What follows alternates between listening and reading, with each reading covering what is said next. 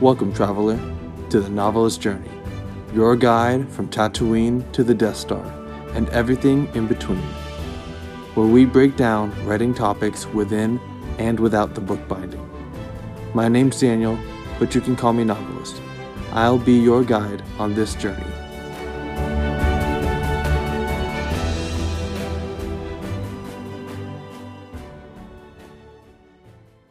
Traveler, are you there? Is that you next to me? Oh, good. Okay, my my sight's returning. What happened? If you're just coming into this, you might be as confused as I am right now. If you've been following along, you'll know that we've been trying to start our journey, but so far have been set back time and time again. Here, I share my thoughts on a particular writing topic. We don't worry about prose or grammar or anything like that. It's all about what we can create. And in times like this, it can get a bit messy. And yes, yes, it's important and all. You'll understand more as we get into it, but I've lost track of everyone besides you. The last thing I remember was a flash and Wayne pushing past me in a hurry. Luckily, as the creator of this story, I can take a moment to just pause and assess before I move forward. While it isn't the topic for today, I'd like to mention that your characters are like AI in a way. They will grow past what you designed for them. They are more than the original things you set in their origin story, and deep down you know this. As much as you control the narrative, if you restrict their choices too much, you'll start to feel like they aren't the same character because you forced them to fit your story when your story should fit around them. It's like having a prince or princess who's a free spirit, yet they are forced to follow laws and rules and traditions that keep them from expressing themselves. As the reader, it's frustrating when the author is the one holding them back. And in this situation, I plan to have the Firebird handlers be more open and willing to take us along with however they were traveling. But then the fire popped into my head. That moment, when it started, was the mark of a shift in the story. It opened up a connection for Wayne that I didn't anticipate and that connection immediately ran deep for one reason or another. If we were really able to see what he went through while he was looking for the Firebird, we might understand why he just took off running after the bright light. Until we make a reason, it's up to the imagination. I have the basic premise of this chapter mapped out. It'll become more clear as we go along, but as of right now, we are starting a high intensity scene. Get ready because I'm unpausing it. The shadow floating in my eyes with each blink is finally fading away, and from the looks of it, everyone was blinded. But as expected, Wayne is nowhere to be seen. You might have figured it out from what I said a moment ago, but I didn't plan this. I'll tell you now the topic for today is animal companions. I was going to have the Firebird really accustomed to Wayne, and the handlers just handed over. They weren't so giving as I anticipated. I also didn't think of the animal companion angle until the very end of the last chapter, where I realized Wayne was highly attached to the Firebird. Now he's missing, and so is the Firebird. The handlers are groaning on the ground, faces and bodies scorched. I'd barely recognize them if not for where they stood just a moment before. And as much as they could be considered slight villains for their treatment and repossession of the Firebird from Wayne, only us few in the group saw them mistreat the Firebird. They are normal people to the others in town, and lashing out or even scoffing at them now would be distasteful. So that's why Simeon made a quick jab at them close enough that only they and I could hear, seeing as he doesn't like them much anyway. You couldn't not hear because you weren't close enough, but because I decided not to think of what he actually said. In a book format, you would likely know what he said as he said it, as it happened. But I'm getting away from my point. We need to find Wayne, and I have a feeling of who knows where he is. Come on, Simeon, spit it out. Since the handlers are out for the count, there's no need to worry about them coming after us or beating us there. I had a feeling that's where he is, in his garden. The garden he grew is immaculate. I didn't describe it much when we were there before, but now that we are about to return there, I have new ideas for what it can be. And that kind of thing happens. In a story like ours, I don't worry about editing since I'm being honest about mistakes like this. and correcting them on the spot. In this case, I'm only adding details and expanding what we know about it already. As we're running up to the house, a small trail of smoke rises from the other side. I thought about it earlier today and plan to harp on it time and time again, but it's a great idea to describe your scenery through your characters if you're filtering emotions through them already.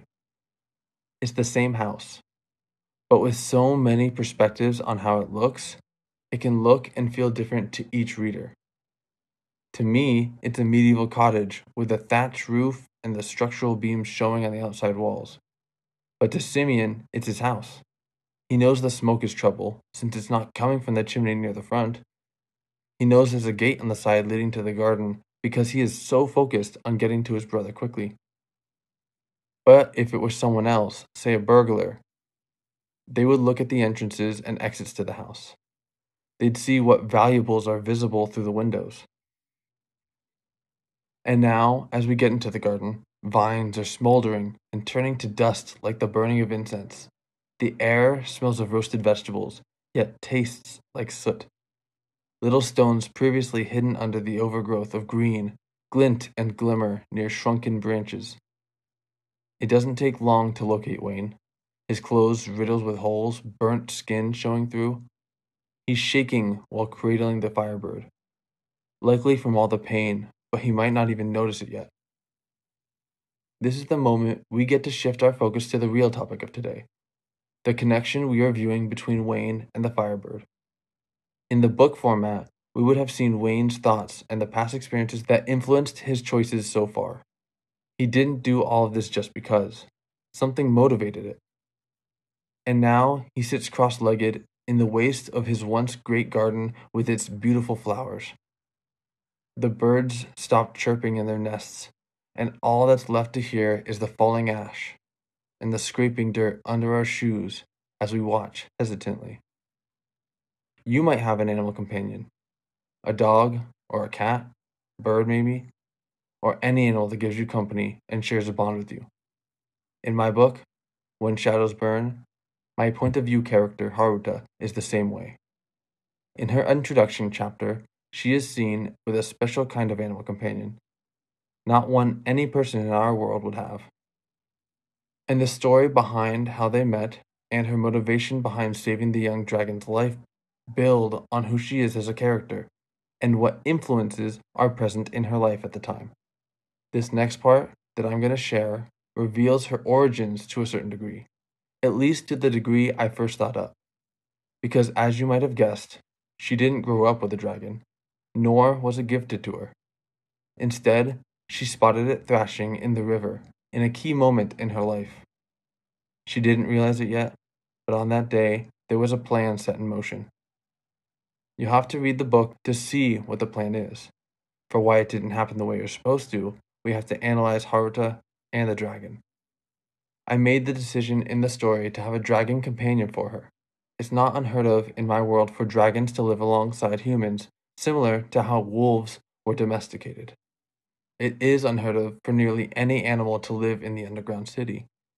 The once prospering feline breeds of pylons and monoliths are nearly extinct in the city of Vasir. For the ones surviving in secret, being underground irritates them and drains them of the powers they possess. Mongrels, a bug like animal inspired by silverfish, slip around the city through pipes and only one dragon lives in Vasir. That dragon is Haruta's companion, one she dove into the river for, hid in an old fishing storage downstream with, and stole food for. Yet before all of that, she had no connection to the dragon at all. Just like we saw with Wayne and the Firebird, Haruta seemed to attach herself to the dragon for no reason. But the reason lies in the background. If you want your character to attach to an animal, why are they doing it? You could have a reluctant character who turns away from animals because they lost a precious companion not too long ago. Or, in Haruta's case, you have a character that loses a sibling, and dragons are a way to connect to them. In the book, Haruta is made an only child after both of her older siblings are put to death. Just before that, her older brother would share stories of the dragons he saw flying overhead and she was mesmerized by the vibrant stories from every time he went to the surface. He would tell her the most about his favorite dragon, the Watanuki. It just so happened they made their homes in small caves formed on the cliffside. The cliffside happens to be the side of the plateau that Vasir is built under. And while the chance of a dragon falling into this specific river and finding its way past so many fishing nets is impossible, it happened just this once, and there are key story events that support it happening.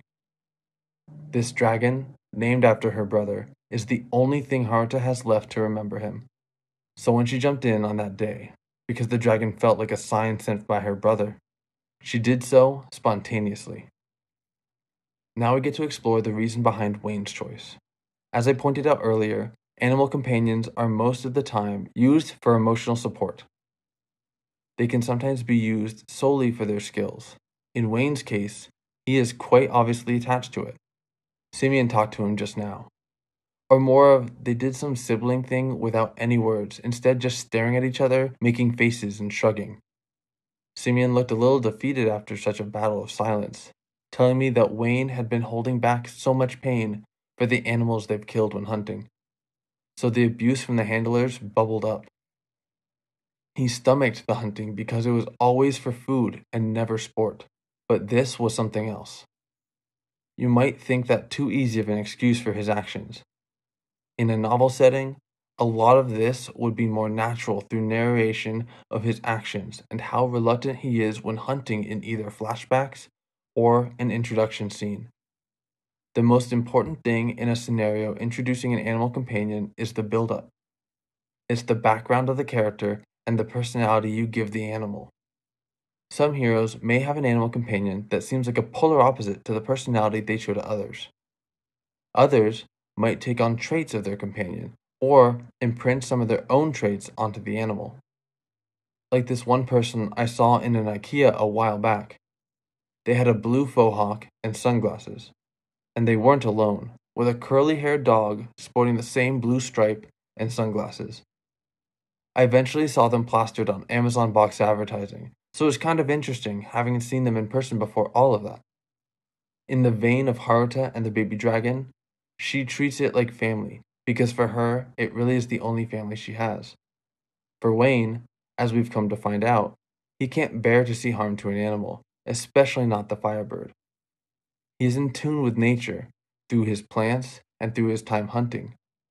He eats meat since it is vital for his survival, but has devoted himself to learning plants, which includes a lot of herbal medicines and more. His hands still tremble as they hold the firebird. Only now I notice something between his hands and the bird a layer of leaves, smoldering, sending an aroma into the air. It's very calming. And it's working on the firebird too. This scene is really drumming up more ideas for me. Those will have to wait for another time though. Wayne carefully passed the dozing firebird off to Simeon and went to clean his hands up, wrap them, treat the burns, that part in the other episode about your characters showing off what they can do, I think this moment really showed that. Wayne has talent. He's got focus to learn more, and if we ever need it, he'll hopefully have the tools to save us. Simeon has his pluses too, we just haven't seen it come out yet. Wayne came back, hands wrapped up like he escaped from a mummification. And since we made quite the commotion just now, I suspect it's time for us to take our leave. As the perpetrator of this adventure, and the one somewhat guiding us, I still led us to have to walk, even though I really didn't want to. But so is the path we've been given. So, as I hear townfolk yelling about the mess that I caused, no, no, those handlers caused this, and we got roped in. Anyway, I think we should take our leave. It's a rough situation to start an adventure with, but I'm sure others have been in worse condition at the start of theirs. So I hope you're both still packed. Whatever those leaves are, bring a lot of them. We barely escape over the garden wall directly in the back, and it leads straight into the woods. Somehow, I've been designated as the bag carrier, at least while Wayne heals. If you found anything helpful, or used these ideas to make something, share it in the subreddit. You'll find it at reddit.com slash r slash the novelist journey. Make sure to email me at the novelist journey at gmail.com or on the subreddit to let me know what direction or path you'd like to veer towards on our journey. Follow on Twitter, aka X, for updates on our journey, and listen to this podcast on either Spotify or Apple Podcasts. We're headed into the unknown, unprepared but ready. Why? Because after a long time stuck in this town, I think we deserve to get out and face the world. There's so much to learn and to overcome. We won't ever learn if we don't venture away from the comfortable. So let's go. Travel the pages, conquer the book, build your legend.